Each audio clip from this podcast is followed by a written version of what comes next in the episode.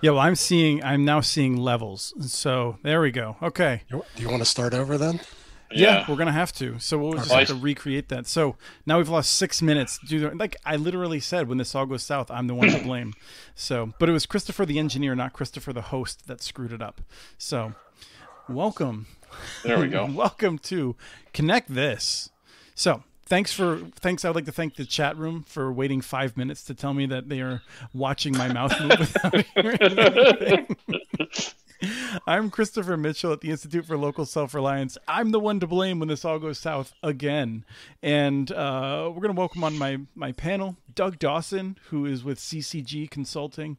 Uh, doug do you want to reintroduce yourself please yeah, so we're a general telecom consulting firm, over a thousand clients, and I write the blog Pots and Pans by CCG. Please check us out. So. Which is literally pots and pans by ccg.com. So, yes. uh, yeah, and I, I, I like the mailing list option. Um, every week, um, Doug emails me his weekly columns. I'm sure it takes a long time to do that for everyone. Oh, so. it does. It's terrible. Appreciate it. Hold on, you don't get them every morning. no, I. That's that. That I read them every day. So. Oh, okay. okay. so we also have uh, Monica Webb. Monica, um, you spent a lot of time organizing communities in Western Massachusetts uh, who are right now getting fiber um, through a municipal approaches, local approaches, uh, and then for many years uh, since then, you've been working with Ting, uh, a local company. Well, I should say a company that has that local ethos, provides really great service, great customer service uh, around the country. you also are my my wireless provider, so I appreciate that. but just tell us a little bit about yourself and Ting. Sure. Yeah. Well, you know, Ting is an uh, an ISP, a fiber ISP in uh, about 10, 10, plus cities across the U.S. Uh, we really pride ourselves in doing right by customers, doing right by municipalities, having good relationships with them. And I like to say that I've I've worn both hats, both the private sector hat, as well as, as you mentioned, fighting tirelessly for municipalities that were for many years underserved and unserved by any kind of decent broadband to get that. So I very much approach my relationships with municipalities and our customers, understanding the concerns uh, both from the provider side and from the user side. Awesome. Thank you so much for coming on. We also have Travis Carter, who is our returning champion from Us Internet. Uh, Travis, what's what's with Us Internet? Why didn't you go with We Internet? Well, we went with US because we thought we wanted to be real big, and we ended up serving Minneapolis, and so and a couple of the suburbs. But yes, thank you for inviting me back to the second episode of the show here. Yes, so, the second episode, episode one, because we are yes. geeks. Um, so I wanted to start with Starlink, and um, now that we have both audio and video, uh, let's talk about Starlink. And uh, there's been some news. We see some pricing. I got uh, the lowdown today from some folks who gave me a nice briefing uh, that answered some of the questions I've long have uh, I've long had. But uh, Doug, I feel like I've talked with you about this the most, and so for folks like, how do you describe Starlink to someone who just says, "What is Starlink"? Well, Starlink is, is currently launched. I think it's 860 satellites. Uh, they're going to launch a minimum of 3,000 with plans for 30,000 more, supposedly. It's Elon Musk's company. Uh, so far, he's raised two and a half, I guess now three and a half billion of he needs 10 billion more according to uh, according to uh, Forbes. So we don't, you know, we don't know that he's going to uh, raise his money to build this or not. He's also in a race with Jeff Bezos, who can actually self-fund his network, so he might beat him to the punch. Uh, so he's going to be doing a, a, similar. So it's it's a the satellites go over your head. There's a ton of them. They last up in the sky about 90 minutes over your house, and of course, before they go, another one has to come into your horizon, and and there has to be more than that because of hills and stuff around people's horizon. So so they have to be about 60 minutes apart, and they have to be a whole lot of layers north and south you know so because they don't re- because they're not very high at about 200 miles they don't see very far. So there's you know there's just going to be circle circle circle circle of these running around the earth. Um, supposedly they're going to deliver and i'd like to hear your update today 50 to 150 megabits in the current uh, configuration for 99 bucks is the price they're talking about. Their biggest limitations are they, right now they have about a million licenses for the U.S. and of course there's at least 14 million homes with no broadband, and, and I don't know that they're going to get too many more licenses. It's a bandwidth issue, and their biggest limitation is is the big pipe they bring all that traffic up and down to the earth at, at base stations. That's going to that's going to be their bottleneck. So. Well, that's that's a lot. I appreciate that. That's yes. a really good roundup. I'm um, one of the things I wanted to get from Travis and Monica was a sense of, um, you know, they say they're not they're not going to be going into cities, um, but you both are familiar with these different business models and things like that. Um, what are you thinking about Starlink? Are you impressed with what you're seeing, or uh, um, what are your thoughts on it? Well, uh, what I would say, you know, having having lived with one of the uh, other larger satellite providers for many years and trying to work on that, uh, I think it fills a niche for remote mm-hmm. areas uh, of, you know, a, a better service provision.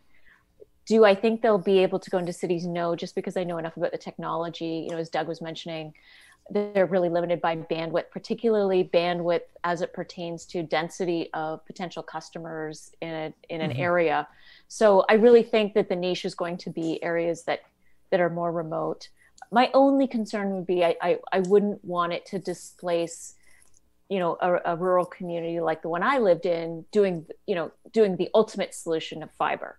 So that would be you know the the only thing if they if if they do what other satellite providers have done, which is typically get people into long term contracts and and mm-hmm. uh, and make it difficult to break out of that, that would be unfortunate. But uh, you know, the bottom line is there needed to be something for a lot of these rural customers that had no other option but these, you know, very asymmetrical, low bandwidth, unreliable options from the outer orbit satellites as opposed to the lower orbit. Yes, and I, I think I've just phrased that unclear, which is something that I plan on doing a lot in this show. Um, I I agree with you. They're not they're definitely not going after the city stuff. But Travis, you're hanging out in the um, in the uh, the user groups and things like that, trying to get a sense of what's going on. You know, my impression. I talked today actually separately with with um, with some people who are on uh, on it in Washington State, um, and it sounds like it's definitely better than DSL, like way better than DSL. It's not as good as cable yet, um, but they're really happy with it in those areas. What are you seeing from the forums that you're reading? Well, I think it's um, fairly apparent that each satellite that's overhead has at least one or two users on it, and as we all know, with any wireless technology, that should work fairly well. The real the real question is going to be is if there's 100, 200, 300 users in that footprint of that satellite. Now, somebody who's been traveling around the country with LTE only as an option, I would put this in between, you know, LTE and you know, low level McDonald's style Wi Fi being at the bottom. And this Starlink would be a good interim option. And then, but nothing, nothing will replace the benefit, speed, reliability, cost, user experience of a proper fiber connection to the internet. Yes, I mean I'm I'm there with you both. I I really want to see the community networks. I I'm excited about something Doug's been talking about for a while. This idea of Starlink as wholesale, uh, so that a community network may not have to deal with the backhaul. They could build a local network and distribute that Starlink signal around. Um, but Doug, I'm curious about something. You mentioned Bezos. I was in talking today with my team. Um, you know the the connection from from say Tokyo to New York City, um, in theory, will be the fastest.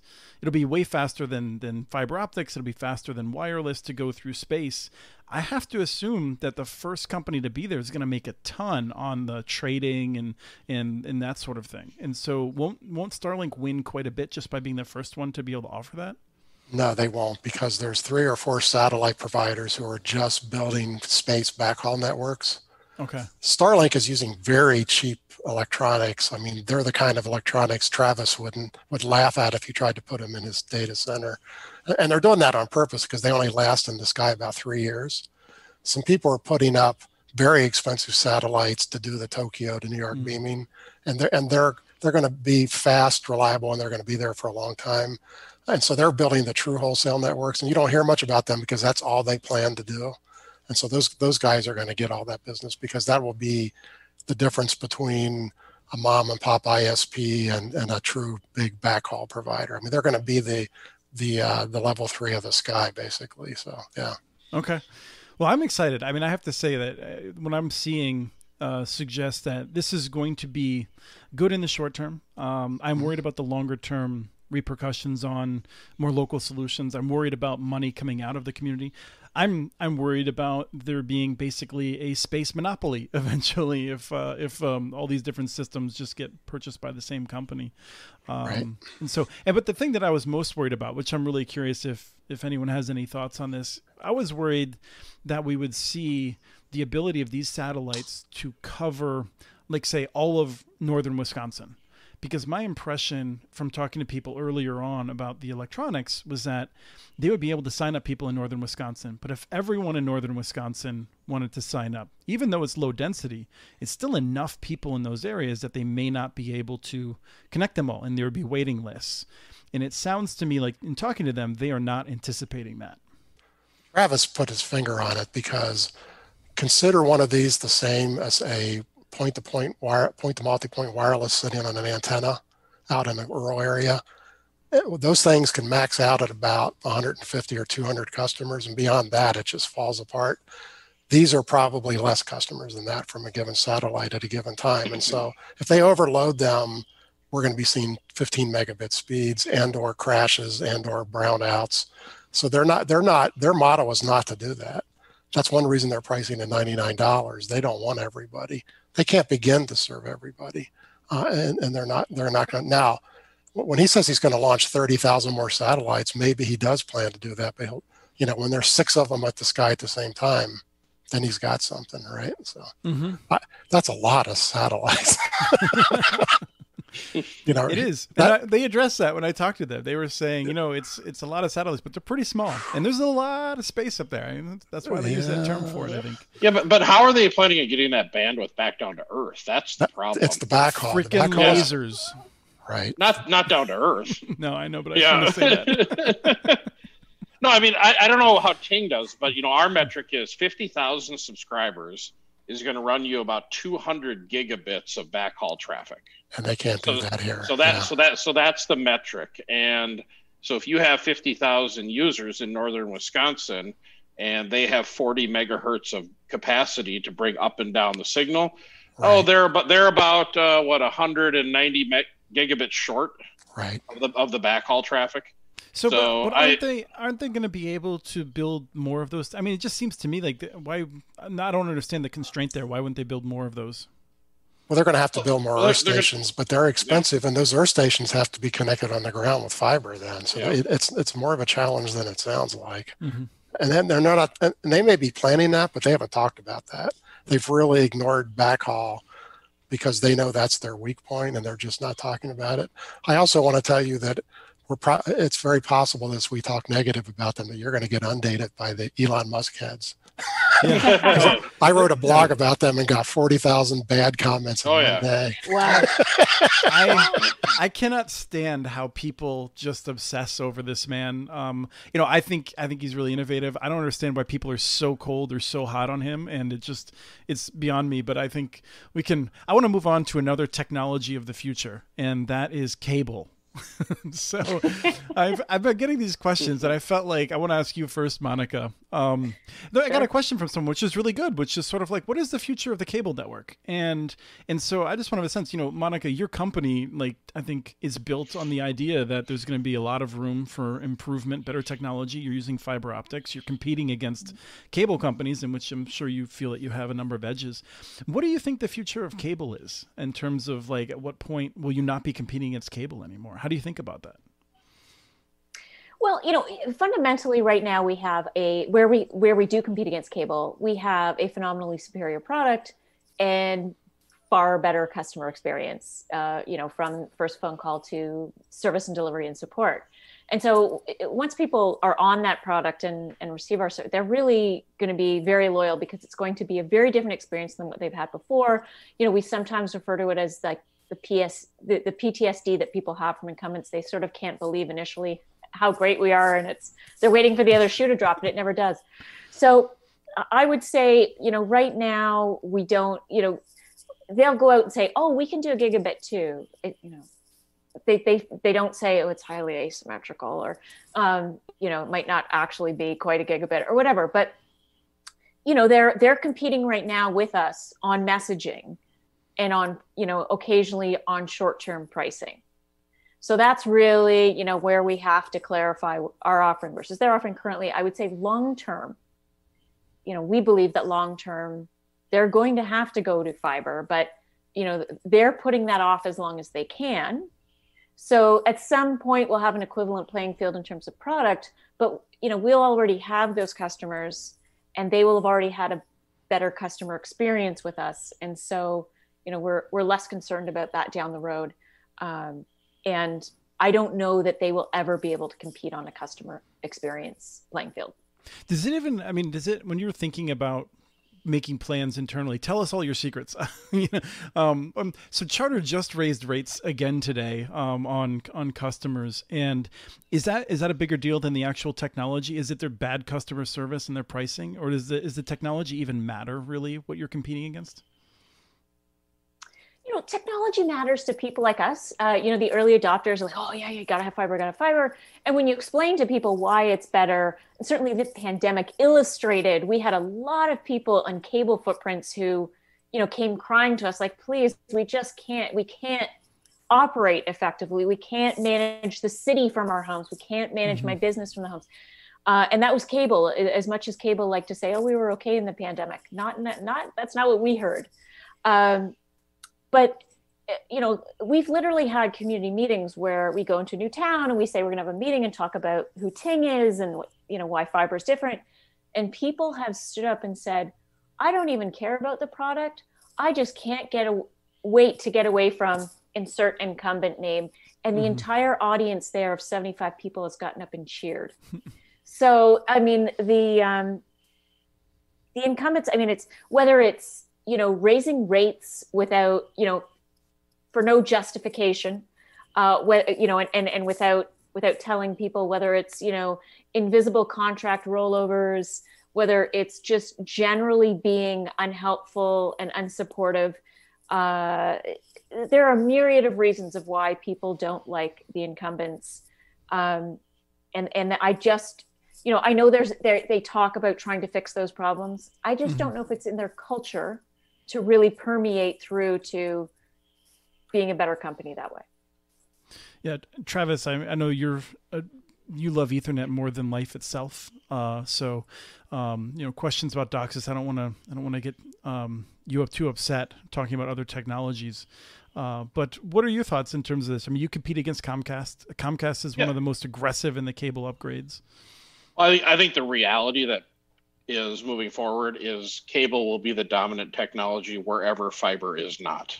So if you look at it as a across the country, uh, companies like Ting and us and other smaller providers can go in and clean up. But if you take markets where there is no third option, you know, with effectively DSL dead at this point, you're gonna it's gonna be predominantly cable. People will always try to glom on to the new hot buzzword. Uh, for a while, we heard about 5G forever.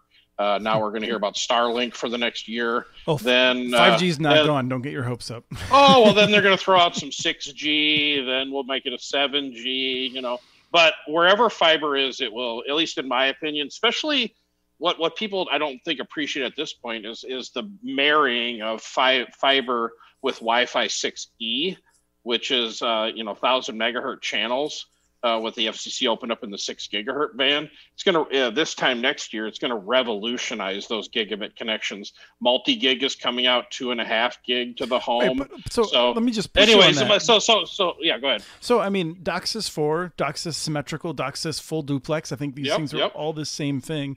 They're going to have those same wireless routers, and they claim they're going to be delivering that yep. same sort of. I mean, so so you actually I mean, I think you'll have a reliability edge, and and I'll come to Doug for more technical discussion yep. in a second on this. But um, but uh, you're going to be competing against someone that can finally offer real uploads now against you in the same wireless technology. I think. Well, I, I don't know. I mean, the the reality is is the way that you know. I think Monica said it best. Is you know it's at the end of the day, if you're not the incumbent CLEC or you're not the incumbent cable company, you have a you get 35% of the market just by knocking on people's doors people are tired of playing the pricing game and the what i forget what you call it the invisible rate increase that's a fabulous term you know and that's literally what it is so all you have to do is if, is be an alternate fiber or provider walk down the street and you can get a third of the market instantly. Well, we're going to be talking about that in a couple minutes because that's yeah, sort of the okay. that's why we we brought this team together to, to yeah. talk about it.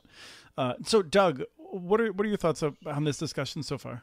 Well, you know, let's not get too carried away about the t- cable companies getting better. So, DOCSIS 4 was just announced three weeks ago. It's probably going to be two and a half years before we see any of the gear from that.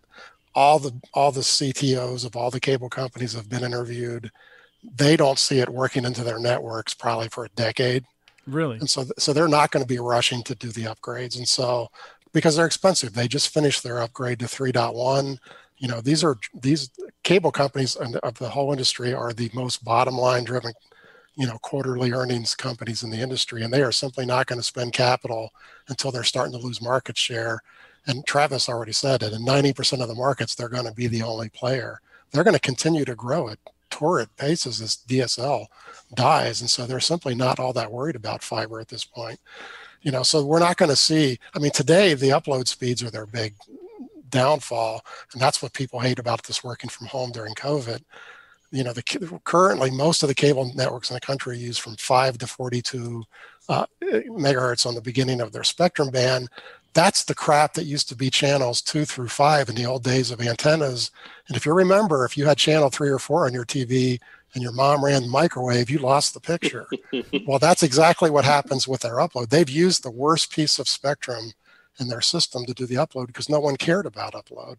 Well, they can't move it. That's hardwired into DOCSIS 3.0. And so their, their only choices are there are two higher bands that they could upgrade to. Those are very expensive when just to upgrade their systems, they have to go out in the field and tear out all the power taps. And I mean, they, a lot of cases they have to actually replace coax cable. They're, I don't think they're going to make any changes. I mean, I, I we do surveys and we do uh, um, all around and speed tests all around the country. I just finished today looking at a, at a market where there was no cable customer in this particular town, a, a pretty nice sized town, who had an upload speed over 10 megabit. I mean, 10 megabits per second. They have simply ignored the upload, and and they don't have an easy way to fix it. And and I think they're just hoping that, honestly, I believe they're hoping that COVID blows over and everybody goes back to the office, and they're going to be very upset when they don't. You know, oh, I just yeah. saw a survey the other day that 23 million people are planning to move in the next year. In the US, 56% of them plan to work at home. People are not going back to the office. So and, they, I mean, they, they've got a permanent problem. So I think you keep track of these numbers. So tell me if I'm wrong, but I feel like a recent Wall Street analysis that I saw suggested that more than 20% of the U.S. I think has fiber from one of the big telcos, more or less. Um, in that over the next 10 years, it's expected that that could get to 40%. They're not expecting a lot of other investment. So in a lot of places, cable will be the only option and and even in areas in which we're getting that big telco fiber they're freezing at like not, not freezing but they're just stalling at a 40% take rate um, well, the Wall Street analysts who hire me don't make those stupid claims. I do work for some. Um, the, fa- the, fact is, Verizon FiOS has been around forever. That's the vast majority of those passings. AT&T already built their 12 million passings. CenturyLink is building, don't know, one or 200,000 a year how do, how do you get from 20% to 40%? Who are, who's that company who's building that fiber? You're looking at two of them on the screen here. Well, they're not going to, they're not building 20% of the market unless Travis makes a whole lot more money than I thought he's making. so I, I, don't know who it is who's going to be doing all that fiber building. They're not out there. I mean, I, I don't know who they, who they think is going to be doing it. It's well, certainly think, not AT&T they got Verizon. A new lease on life. I mean, I think that you're, you're going to see some of it. You're going to see, I mean, Windstream, I believe, is going to go to this, some of their towns that are, you know, the uh, the uh, county seats, and I think they're going to do some fiber over builds. They just got freshly up, but again, you know, that'll be a half a percent of the market. Mm-hmm. I mean, to get the forty percent, you know, I wish it was true, um, but I, I, just don't see it. So more you or know. less, what you're all saying is that I feel like um, we're more or less where we are with cable. You're all expecting yeah. that more or less to mm. continue, and you've your business plans are around that. Yeah, absolutely. I, and, I and, and, what's what's the incentive for them to change? Mm-hmm. I mean, people complain a little bit, but if it's the only game in town, and, you know that that's what's interesting about Starlink. It's another non-symmetrical technology as well. You know, I mean, it's it's we just keep permeating these you know non-symmetrical systems out there.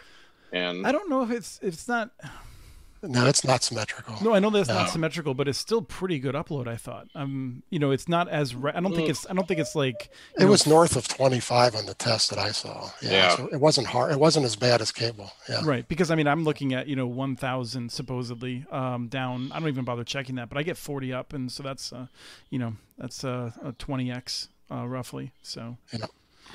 Um, the um, so the topic that we really wanted to spend more time on this is working out fairly well. We'll we'll, we'll finish with a brief discussion on elections, but but what I brought you here to talk more about was why we're not seeing more of these small companies. I mean, it seems pretty clear. People hate the cable companies.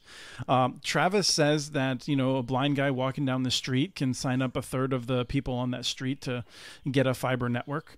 Uh, why is this not a you know a simple business case? Um, and you know, Monica, I want to start with you again. Um, um, you know, you've been doing this and you were organizing um, as well.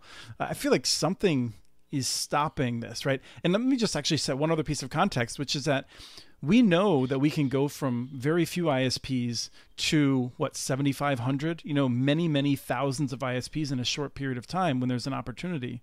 Uh, we're not seeing anything like that, and so, uh, what is the real opportunity, Monica?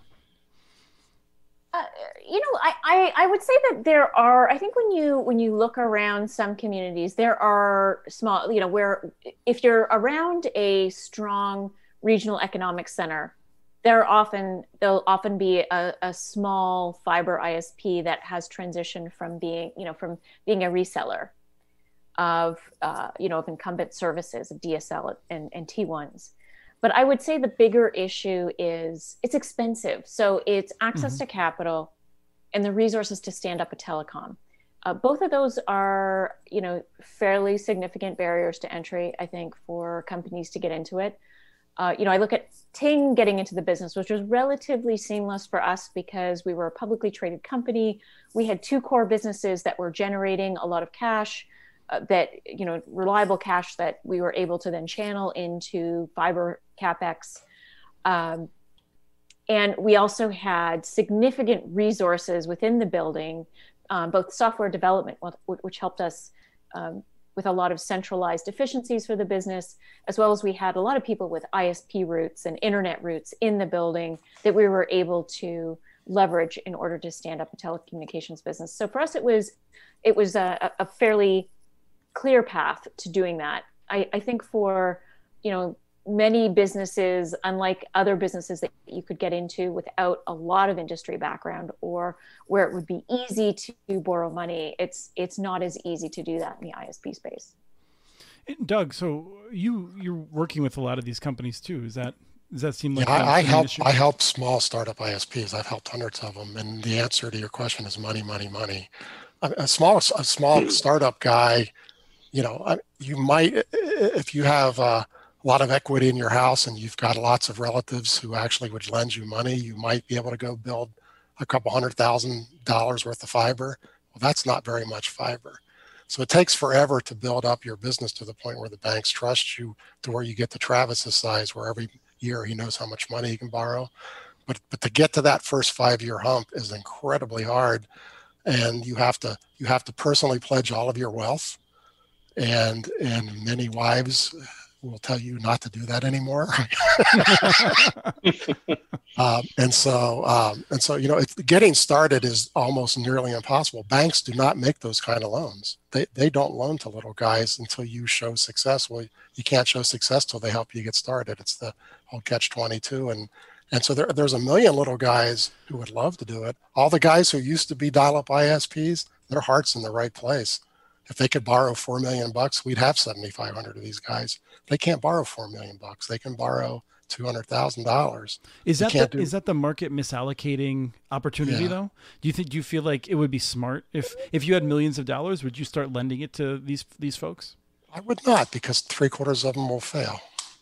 The fact is, you know, the problem is you have to be good at everything to start one of these businesses. You have to be good at money and banking. You've got to be good at marketing. You have to be good at customer service.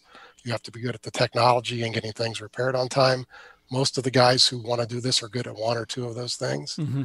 They're like really good technicians and they you know, we know how engineers are. A lot, of them, you would not you let your customers talk to them. and so, and so, you know, so the fact is, it's you know, to be a charismatic sales sort of guy, be technical and be good at customer service. That's a lot to ask for one or two guys in a startup. I mean, it's it's hard to put that company together. Once you get to a certain size, you can hire all those things, but boy, till you get there, it's it's hard. So, does that sound right to you, Travis? Well, we're we're very similar to Monica. We had two legacy businesses we'd run since 1995, and we still, if we didn't have the EBITDA for that, I never would have been able to borrow the no. initial capital.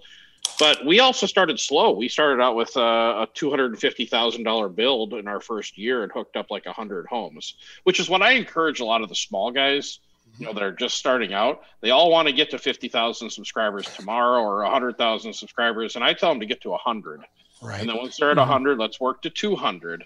And once you get to what I've noticed is when you get to 5,000, now all the government nonsense gets out of your way because people want you, and then it, you just you just keep building. But you know, your average person isn't going to sit there and say, "Well, I want to spend 15 years until we can get to really, you know, kind of cooking with gas." But it's it's what it takes.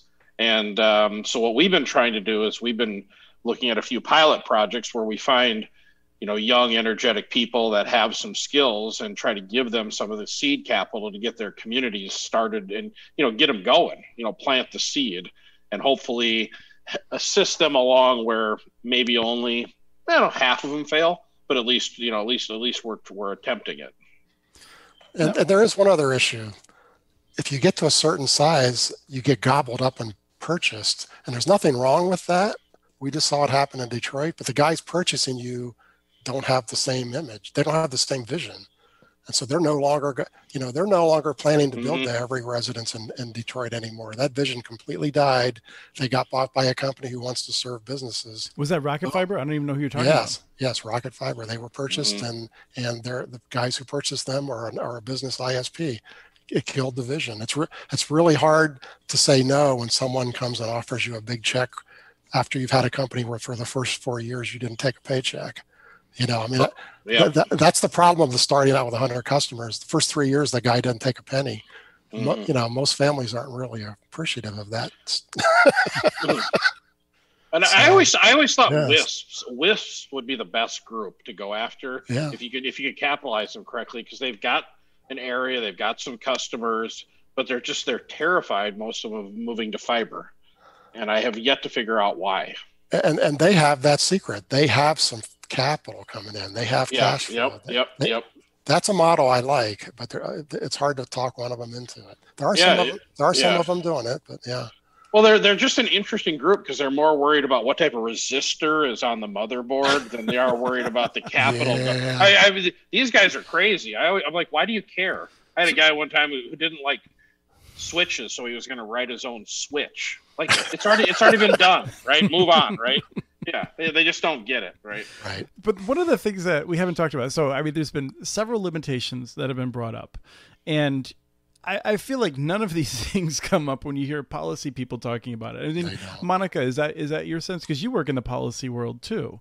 Um, the focus is always on local government restrictions, or um, you know, I, I I often think that um, part of the challenge that success rate maybe is through a lack of inform- uh, of enforcement of predatory pricing because it's so hard to to get the customers um, when you have Comcast or Charter willing to just offer deep discounts. Uh, you know, are but are those issues the local? I know that you have problems with rights of way, Monica, because you tell me secretly. yeah, you know, yeah. There, so you know, a couple issues here.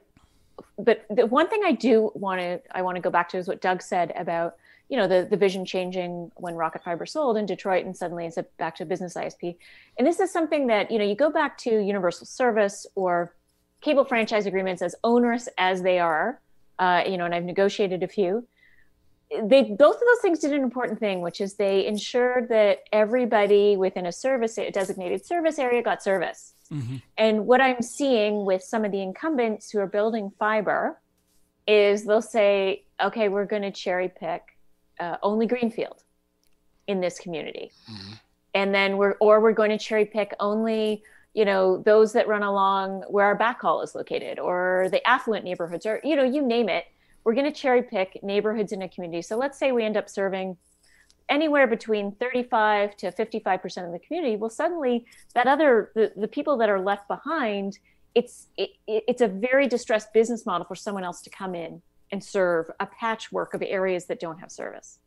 And so i think you know that's, that's the one area that i think needs to be improved by local governments is ensuring that when fiber providers come in that you know if an area already let's just say one neighborhood had service fine you don't have to serve that area but the goal should be to get the first fiber provider that comes in to build a city from a residential standpoint to build to everyone uh, you know I, I know that there's going to be there are going to be a lot of nuances in the execution of that but i think that's important with respect Which, to the right I mean, of way. Think, so if I could just, I mean, I, yeah. I, I value that, and I just want to make clear because it's interesting. Travis also has that vision, um, but cities don't have any ability to compel that. Um, and so I just want to make sure people have a sense that this truly, this is where it gets down to the my perspective from the Institute for Local Self Reliance. We want to have the right entities building these networks because they are more likely to make that decision in a way that, that is going to be good for the community than than what's going to be best for the the bottom line. Um, well, so. and, and we and we got turned down for a cable TV franchise application by the city of Minneapolis,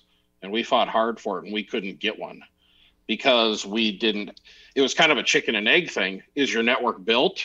No. Well, then you can't have it. Well, you have to 100% build your network to get it.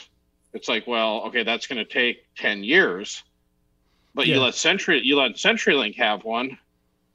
Yeah, but they have the wherewithal to indemnify us in court, and you potentially don't. So therefore, we're going to give CenturyLink a cable franchise agreement, and we're going to not give you one. Well, the dirty little secret is thank God they didn't, because who the hell wants to do linear television anymore across your network? So even though it's our plan to build out the entire network, some of the areas that are challenging on the ROI, we will we will have to build them slower. You know, we we're going to have to just take a five year window and pick off one fifth every year to build mm-hmm. it. Other otherwise, I simply can't make the debt work. Right. No, I and, think that's, and, that's and, a, yeah, yeah. Those are good and we, points, we, yeah. we, and we don't qualify for any of the government. Uh, what's the technical term? The handouts, the grants, I believe, or whatever. I believe that's yeah, yeah handouts yeah. is good. Yeah. Yeah, yeah. They got we don't qualify for the government handouts, so therefore you know we're, we're, it's on it's on our own to do it. I would like to see you carry a check from the federal government into uh, your the bank that you use travis and try to deposit a five billion dollar check you know, I'd like to see the I'd like to see the forms. I, I admire Monica for navigating through all the quagmire of that kind of stuff. You know, the seven thousand form document you have to fill out to, to get your first dollar. No thanks. But Monica, I think you were going to come yeah. back to other um, challenges, and I, I just wanted to I wanted to run down that quick to because I think people have a lot of questions about some of these with what are the where the law is. Uh, so anyway, yeah and that's an area that you know i think it needs some work it needs a lot of work um, and as i said it's nuanced because if, if we come into a community and at&t has already built out a neighborhood with fiber it's going to be difficult for us to build that to justify building that neighborhood. But at&t should have just built the whole community um, or or not at all. Said you know uh, you know and i see these incumbents going into communities and taking a a, a, a footprint you know 25 to 50 percent and then and then moving on to the next community and doing this regularly with fiber. Mm-hmm. uh, so the other thing is right of way access. And i think what i would say here is a lot of the local ordinances and regulations were written at a time when there weren't there wasn't a lot in the right of way be it the aerial right of way the underground right of way today poles are overcrowded to the point of you know you have to replace a pole most poles to get access in in many you know dense urban areas uh, right of ways are very crowded or and very expensive to access. And so if you want a fiber build out there needs to be uh, we, we need to rethink how we're able to access the right of way uh, you know how we can make it more accessible for people putting in fiber. You know there there are all sorts of rules some of which are archaic and don't make sense uh, about where you can and can't go. Um, and it's it's it's we just we find that utilities are more in conflict. Uh, there needs to be more preemptive regulation around you know is there a model that you like? maintenance of poles and things like that. Yeah i mean do you have any suggestions? Is there some place i got it right? Uh, well, I, I, think that newer communities are getting it right. Although uh, what I do see, what I do see with them is sometimes they're trying to compress the width of the right of way, and I think that it's you, you need as much right of way, just not for today, but think about it for decades to come. Um, so you know, I, we see it's it's an easier thing for us to do in newer communities, but that's partly because everything's new and things have been done efficiently. Mm-hmm. Um, AT&T hasn't taken up four different spots in the right of way. yeah. I don't know if that really or, happens. Or I'm just guessing. you know, um, it's it's it's poles where uh, you know the incumbents have just loaded on and loaded on and loaded on and loaded on as as we need more cable for more bandwidth from you know both the telecom and the cable incumbent, and you know there's been no requirement to put up a more robust pole. And so suddenly the last, you know, the the the, the fiber disruptor is expected to pay for an entirely new pole and for everyone to move their attachments. That's not really feasible. Doug, you I've, I've, I've looked at I've looked at communities where the make ready is half the cost of the aerial build. I mean, some some some cities the poles are so miserable that that stops you. It's at, at that point it's usually cheaper to bury. So Okay, yep. so yeah. it seems to me we've I've I've very slyly this is just masterful on my part. I've navigated us to the point where the obvious solution would be a common fiber fabric touching everyone that is open to multiple competitors, um, or or a conduit approach like uh, West Des Moines is using. Um, so uh, what are the what are the gotchas here aside from let's just pretend that that local leaders want to want to actually put in the money to do it. So i thought you'd be the first to make an argument based on physical stuff travis. No no i want to ask monica. Take west des moines. So it's this fancy open conduit system that we can all use but google's the first one to come in there. I love this are question. you guys going to go in there? I'm not. Hell no. no. Not in a not in a thousand years. So really, it's a shared conduit system with one provider, at least. Okay, so so I was curious what Monica's perception was of that. No, but let me ask you this. I mean, let's so let's just say, like, let's say that in ten years, Google is miserable and people hate it as much as they hate uh, Charter Spectrum or AT and T today. Would you go in then? Yeah, I think you would. Let's give. Well, I don't know, time. but I mean, I mean, ten. but but what kind? Who's going to build their business on maybe in ten years something's going to happen? You know, you, I, I would I, I, I'm just saying, I don't think it is a, as much a shared network as maybe you do. Um, because when you put a big, you know, what do they call 10,000 pound gorilla in there to begin with, none of us little guys are going to roll in yeah. after it. No, I'll take that yeah. point. I think that's a good point. Yeah. Yeah, that, that was my observation of too. I don't see that business plan working. I'll be pleasantly surprised if it does. Well, in the meantime, well, let's just put it. Let's be clear.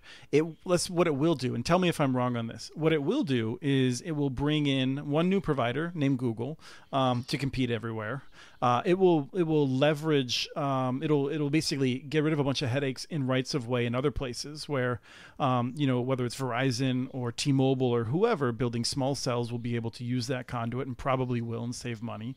Um, I, I one of the things I'd be excited about would be that now that you have the conduit there, you have a health provider that wants to start doing some interesting pilot projects. It's suddenly affordable. I think the city wants to do a lifeline type approach. Now they have an option for doing that at a fairly low cost. Am I am I just way too my imaginary land? Well, the bottom line, though, is the city has to be prepared that they simply invested that money and they're never going to see any of it back.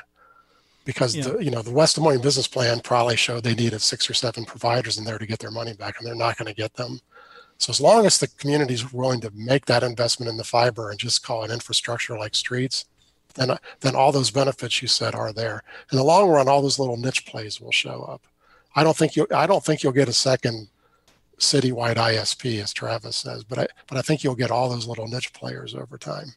And so oh, you yeah. know, yeah. but that that's still that's still not the kind of competition they envision though. They envision head to head fork fiber guys, and that's just never going to happen. So. And you got Verizon, AT and T. They build their own networks, so they'll just build right over the top of, just like they did, just like they did here. I mean, there's plenty of conduit they could have leased, and they ran their own because that's their model. They want to control their network. Yeah. Because remember, the, remember, remember, T-Mobile's been riding on Zayo for years, and they're getting out of it. Right. Yeah, they don't. They're they're, they're not looking to share with somebody. Well, else. I mean, I'll just say that I've seen a lot of companies doing this in Lincoln, where they seem to be using that. I it, I think it's harder in a place like Minneapolis, where you have conduit in what ten percent of the city, versus if you have conduit everywhere, it might be easier to sign a master agreement because you know it, you're it, yeah. you don't want to be doing half and half. I'm guessing, right? I mean, that's the danger right. zone. Yeah, and and I don't I don't necessarily want to you know throw shade on the West Des Moines model, but I do want to go back to to Doug's point about managing expectations with local governments. Uh, we do run into local governments that have been you know told um, you know you'll cost recovery will happen. Maybe you'll even make some money on your investment in a fiber backbone or a conduit system. And you know, I'm I'm I'm I'm constantly trying to say to municipalities, uh, look, you may, you may not. You need to be prepared to may not because municipalities are risk averse. You need to plan that you are investing in infrastructure, as Doug said, like roads. And, you know, anything you get back is gravy, but, 100%. but don't count on it. Yeah, no, I think that's that's the right message. Uh, there's a question discussion in the chat about um, uh, people like Layer Zero. Uh, question of Stockholm, what did they get right? Um, if I had to guess, um, and you can react to this, you know, it's the difference between the Gorilla or not. I mean, you're not saying just any old fiber ISP. You're saying if it's a massive ISP, why would you go to West Des Moines? But if if Travis launched in West Des Moines and he was the anchor tenant, would another ISP feel confident sure. going in there? Yeah, because I don't control YouTube, YouTube TV, all these services that we rely on, and we rely on peering arrangements and caching servers and all these things from Google. You don't, yeah, you, you don't, you don't want to compete with your content. So, go ahead, Doug. No, his point was so good, I lost it. so yeah. So then, what is this issue then? I mean, if a if a city was to build open access, then is the goal to basically find a trustworthy ISP, but just one that's not so big to be an anchor? Because I think a lot of us have believed that having an anchor was important to making a program like this. Yeah, work. I, I, I would have I would have found the local guy in Des Moines. You know, I would have found the Ting of Des Moines and worked with them to come and provide service. And there are, and there are, and there are some good local yeah. I've been very surprised by that myself. You know, we can't compare to Europe in Europe, when they build an open access network, they get the equivalent of AT&T, Verizon, Comcast, Charter, and CenturyLink all showing up on the network together, and they compete head to head. That's a different model. We don't. They get five gorillas, and they beat the hell out of each other, and they also end up getting 95% of the people in the city using that fiber network, and that pays for the network. The people, you know, Amsterdam and the Paris networks are the actual cities making a lot of money on them because everybody on the city's on it. It doesn't happen here. Mm. And so that, you know, we don't get five of those guys showing up. We don't even get one of them. You know, it's one thing to say Google is a gorilla, but they're not the incumbent. You know, why isn't CenturyLink or why isn't Charter moving over to these free? Why aren't they going to be on the West Des Moines network? They're not going to even think about it. Right. Well, that's, that's, yeah, no, and I don't. I mean, I fundamentally, I, I feel like these networks yeah. should be open to those providers, but I don't. Well, they are open to them, but they're right, not interested. Right, but I'm also glad about that. Is what I'm mm-hmm. saying because I don't want to. I, I, well, I mean, I actually think it's irrelevant in the sense that if we get to a situation in which there's a lot of competition, Charter and Comcast will crumble because they cannot, they will not succeed in a very competitive environment. Their business model is based on being a monopoly and treating people like dirt and them not being able to go away. Uh, so, so I mean, I want to see smaller ISPs like these ones and even smaller ones to be the ones getting up and thriving. I love this panel. Did... I love this panel because I don't have to say all the bad things about the cable company. didn't uh, didn't Des Moines need Google though to fund it? Doesn't it come full circle back? Well, no. What happened is, I mean, that? this is. I, I feel like my understanding of it is more that Des Moines was moving forward with this, and Google said, "Do it fast, and we'll pay you." so okay. that's the way yeah. I would translate it. And and Des Moines said, "Yeah, that makes sense." And in part, Des Moines had something that I would like to see in more communities, which is that you know I feel like Monica, you go into a community, you've had these conversations.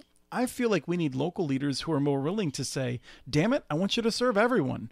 Because what I get the sense is that you go into communities, and I'm not going to say they roll over for you because you have to have hard conversations all the time. I'm sure, but but they're not holding your feet to the fire to demand, or at least not your rivals, that they build out further. And in West Des Moines, they were saying, "We want to connect everyone. We want to touch everyone." And so it's just they got that part right, I think. Um, I want to reserve a couple of minutes to just uh, move on. Um, but is there any last comments before we do? So uh, anyone excited about the elections tomorrow? Um, I don't want to talk about uh, the presidency or the U.S. Senate, but you know, Chicago is voting on whether or not the city should make an active effort to deal with the digital divide. Uh, Denver, several other cities are voting on municipal broadband. Kaysville, Utah, I mean, voting on building one of these open systems that won't have a 900-pound gorilla in it. Um, it's going to be some interesting stuff going on tomorrow. I'm just curious if y'all are following anything, or, or if there's implications for broadband that you're you want to share.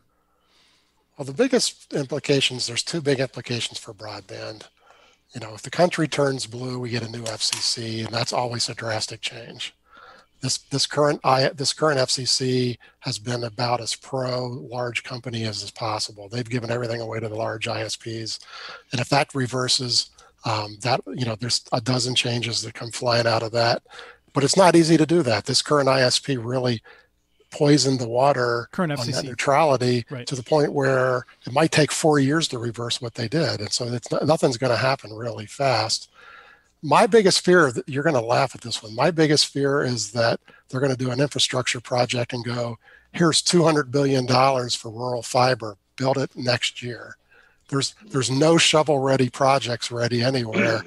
And, and there's no ISPs ready to do that you go to places like West Virginia where there literally is no ISPs ready to do that. And they're, they're, I hope that they take some common sense time if they're going to really throw money at fiber to do it right. If they do it poorly, it's going to be an absolute disaster. So, and, I think that there's a real chance that in their in their wanting to do great things that they're just going to go, let's just solve this problem, boom, and it will not solve the problem. Well, the, yeah, the danger may even just be let's make it look like we've solved this problem. Right. right? That, that's my fear. So, yep. Monica, so. any any thoughts on the election tomorrow? sure.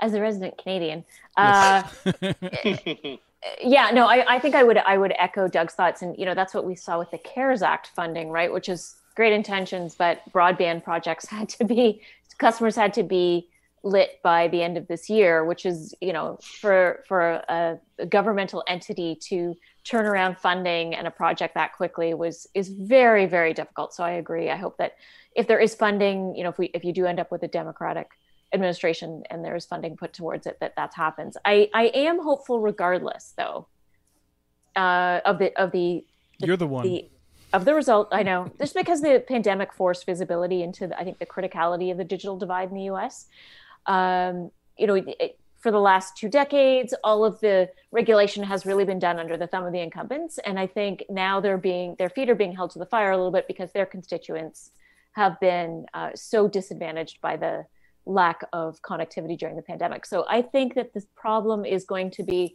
uh, somewhat better regardless of who wins the, the presidential race. But I think, you know, certainly if it's a Democratic administration, yes, we get a change in the FCC, and uh, probability says it would be uh, more pro-consumer. Well, and, and, I just want to, for Travis talks here, I work I in rural communities. I work in rural communities all over the place, and the mood has completely swung because of COVID. People were really wanting broadband last year. Now it's a demand. Yeah. And you, you need to go to these rural communities, and you don't want to go to those public meetings if you're an official if you don't have a solution. I mean, it's getting kind of ugly out there. So, yeah. Travis? Uh, I would just hope that one of these administrations will open up the uh, government funding and programs to include major metropolitan markets. I'm so glad that, you said that because that, that's is, yeah yeah. Let me let me. So this is my dream, right? Would be to say, you know, the RDOF is just completed. We're going to pause on on rural funding briefly. Well, we're going to get the really good maps, and we're going to come back to figure out how to really address that. In the meantime, we're going to go after urban areas in which we know there's very low take up. We're going to build the we're going to significantly do a heavy match to local money to build open access fiber or conduit projects, but those sorts of things to lower the barriers for ISPs to get into them. Um, that's my dream. Um, yeah, I, I, I agree. I, I wanted to. I was hoping for a program similar to like the opportunity zones, where there was these demographic areas where people could deploy capital and had incentives. And I would like, I'd like to see the same thing because there's a lot of good we could do here in the city, uh, specifically Minneapolis and St. Paul. But there's only so much I can do on my own, you know, because I've mm-hmm. got to maintain financial viability and. Um, you know, I, I, think having that ability either from a state or a federal level would really, and not just from the internet connectivity standpoint, because as we alluded to in the last conversation, just the getting technology into people's hands, it doesn't do them any good if you have connectivity. Um, we got to have give give them a computer or something to work with. Well, and, and there is the big scary statistic 750,000 kids in New York City didn't have home broadband during the COVID. Yeah. The numbers are so mind bogglingly large. That's more people, that's more kids than are in four or five states' total population. So we can't just throw the money at the rural areas. We have to solve this. So. So, yeah. so Chris, can, can can can I ask these two the same question of what we consider appropriate broadband? Sure. Because I, I, I really want to I want to champion that on this our cause here because yeah. So we're, little... we are running out of time, but yeah, oh, I think sorry, you should. I think, no, I think you should ask that question. I think we so, should. So, so, so, Monica, as a as a goal, as just societal goal, what should be our minimum benchmark that you think for bro- the definition of broadband? I'm just curious what you think it should be. I mean, I would I would love to see it at 50, and I would I, I most importantly want to see it symmetrical. Okay. Uh, but I, you know, I would be happy with 25 symmetrical. Doug, what do you think? I, I'm thinking it should be 25, 50. I mean, 250, 50. I, I don't think if, if you're going to invest today and it takes 10 years to pay off those investments, it has to be good broadband at the end of those 10 years. So I think investing money in, in anything below 250 megabits is a waste of time. So. All right. That doesn't so that doesn't leave too many options. so so all right. So I will be the lone champion of gigabit symmetrical. Should be our minimum at some yes. point. It well, was invented. It was invented. My, my goal is the same thing because you can't beat my goal without fiber. So. Well, it's, it's, it's, right. I look at I look at this. This this technology was invented in what June 1998 right? And here we are, what 20 Only 20 years, 22 years later, and we're still talking about you know 25 50 100 whatever the case may be. I, I mean i it's i feel like we're building dirt roads when we should be building highways. Yes I, I the other piece of it i feel like as a as a more fiscally conservative than anyone thinks about me. Um, I just hate the idea of building stuff and then having to subsidize those same households again. Oh yeah, build it over. So I want to end with one other piece of this, which is um, Michael McCarthy um, asks about uh, planning and uh, and local leadership. This is to me, I think, I think money is a huge issue, but from my perspective of wanting communities to be more involved in this and to drive some of this, I'm disappointed in the lack of leadership. I'd really like to see small amounts of money go to matching grants for planning purposes, getting local plans together. North Carolina's doing that well with the the band grants, Doug. Um, and I just want to get a quick sense from Doug and Monica in particular. Is there is there an important role for state or federal money to just force local planning on this? Yeah, I th- you know, the, I call that developmental capital. The feasibility study, the engineering, the business planning. Somebody's got to pay for that up front. But actually, and I think so I think that states uh, and and you know, training of officials. It's more than just the feasibility That's study. The part, I, yeah, I think yeah. I think states need to fill that role because you can't get it with private money. Nobody fills that role on the private side. So it has to be either a nonprofit like like Blandin's doing in Minnesota, or it's got to be the government. There's really only two places to get it. So, mm-hmm. Monica. You know, I, I think I have I have a slightly colored view because of my experience in Massachusetts, where uh, you know the state government just couldn't get out of the way of the local communities trying to do things properly. Um, but you um, won. Let's just be clear: the state messed it up and messed it up, but they came back and got it. They got it okay. They did. It. They got it okay. They still made it highly inefficient. Like every single town had to do it on their own, which you know it's sort of opposite to this business principle called scale. But aside from that, um, one one thing that I, you know that was that was really fundamental to our ability, like the WiredWest Group's ability to be be the subject matter experts, is I you know we made every single town uh, put two people on the board, and then it was 45. T- so was not, we had a pool of 90 people, and we went around and we picked people that were subject matter experts in in the law. And we had someone that had gone to Harvard Law School in finance. We had someone who worked for in finance for Bank of America, in marketing, in uh, t- in the technology side, on uh, the phone side, and and, and then you know we had a, we had two community liaisons, and that meant that we were good. You know, uh, the comment was made earlier about these small ISPs not being good at all these aspects. We were good at everything, and I feel like developing local a, a, group that is incentivized and has the right skills is really fundamental to the success as much as all these other things are also important having cost esti- like high level cost estimates and high level engineering and, and, and, and having that technical data and having the market research studies do, done, you do need the expertise as well. Smart. I like that. So I want to thank you all. This has been a it's been a really fun conversation. Um, I'm looking forward to figuring out uh, what we'll talk about next week. I don't have any anything to cherry pick from Travis's comments to immediately build a show around. Maybe just around how excited we are that we have change or that we don't have change, um, depending on the results tomorrow. Um, my goal is to figure out how to light my neck better to see if I can make it any brighter for this white pallor that I have. So, hey, but, but I think a, a big milestone, Chris, before you go 10 users watching. Oh, no, we we peaked even higher than that. And we, we have 37 playbacks. Yeah. Um, Whoa. I've I've Whoa. really had fun. I feel like this is a it's a heck of a conversation.